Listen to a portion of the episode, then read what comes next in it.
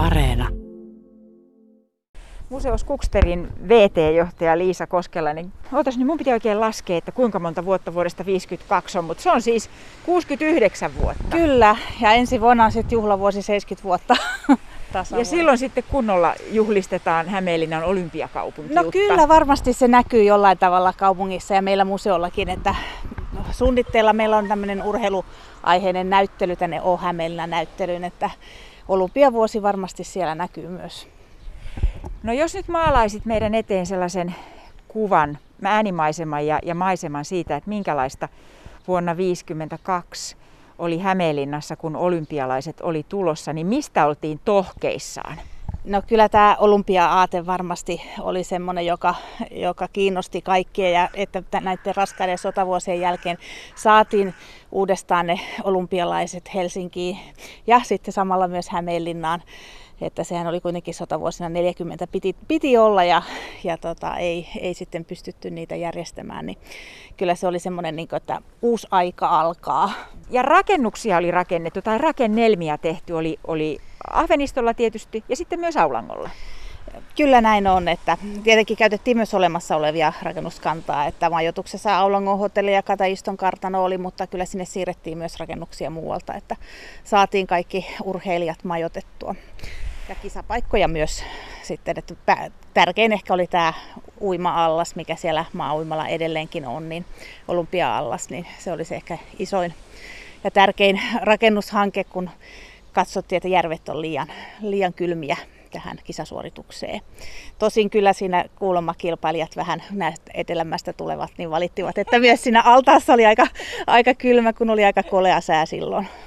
Ja kyseessä oli nimenomaan viisottelu, joka kisattiin. Ja ne oli tällaisia sotilaslajeja oikeastaan enemmän suuren yleisön, ehkä vähän tuntemattomampiakin lajeja. Jotenkin nyt kun ajattelee, niin olympialaiset pienessä Hämeenlinnan kaupungissa niin tuntuu ihan erikoiselta. Kesäolympialaiset varsinkin on niin valtavan suuri tapahtuma.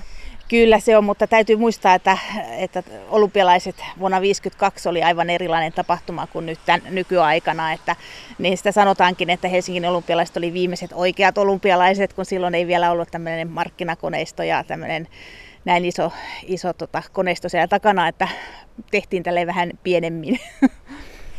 Olympia tuli, kun tuli, tuli Hämeenlinnaan, niin se käsittääkseni oli aika tällainen päräyttävä asia. Ihmiset suurella innolla sitä tuli seuraamaan, kun se tuotiin tänne. Joo, kyllä se oli ehdottomasti semmoinen kohokohta. Kadut täyttyi, täyttyi ihmisistä, kun se tuli tuli ja vietiin Kaurialaan ja sitten sinne Ahveniston kisapaikalle, niin kyllä ihmiset valtavien joukoin sitä katseli ja hämeenlaiset, jotka, jotka sitä vielä muistavat, niin muistavat sen hyvin, hyvin tämän tilanteen.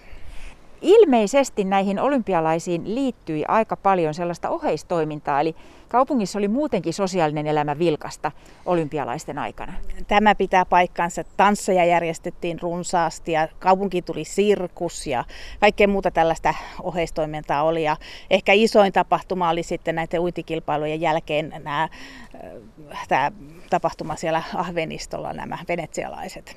Tiedätkö, että mikä oli sellainen asia, joka erityisesti herätti ihmetystä tai hämmennystä, kun olympialaiset kaupunkiin tulivat? No kyllä varmaan tämmöinen kansainvälinen meininki, mitä tuli, että kun tuli eri puolilta maailmaa ihmisiä, niin totta kai se tota, muutti kaupunkikuvaa aika, aika voimakkaasti ja eri kieliä kuulu, kuulu tota, kaduilla, niin onhan se ollut tietysti aika eksoottista. Äsken jo sanoit, että olympialaiset vuonna 1952 oli ihan eri asia kuin vuonna 2021. Ja sitten toisaalta esimerkiksi suorituspaikat. Jos ajattelee viisottelun vaikkapa sitä maastojuoksureittiä, joka nyt on entisöity Ahve, Ahvenistolle, niin kyllähän se aika kinttupolku on. On, mutta kyllähän se rajupolku on, jos sitä itse, itse menee, menee kokeilemaan, niin kyllä tuntuu, että tämä pitäisi vielä kilpaa mennä.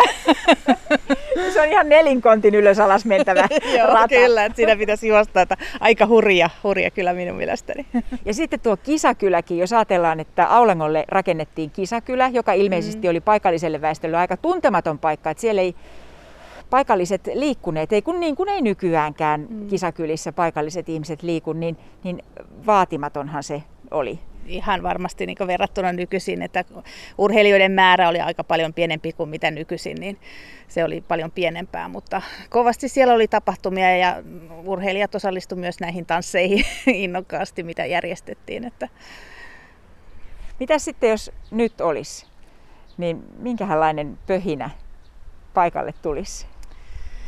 No mä luulen, että tämä televisio varsinkin muuttaa aika paljon tätä tilannetta. Että silloin oikeastaan ei, no radiosta kuuli, kuuli tietenkin selostuksen niin kilpailusta, mutta ei muuten päässyt näkemään kuin paikan päälle mene, menemällä. Että siinä mielessä tämä on aika, aika erilaista. Toki se aina se varmasti tunnelma paikan päällä on ihan toinen kuin, kuin tota, kuvan välityksellä.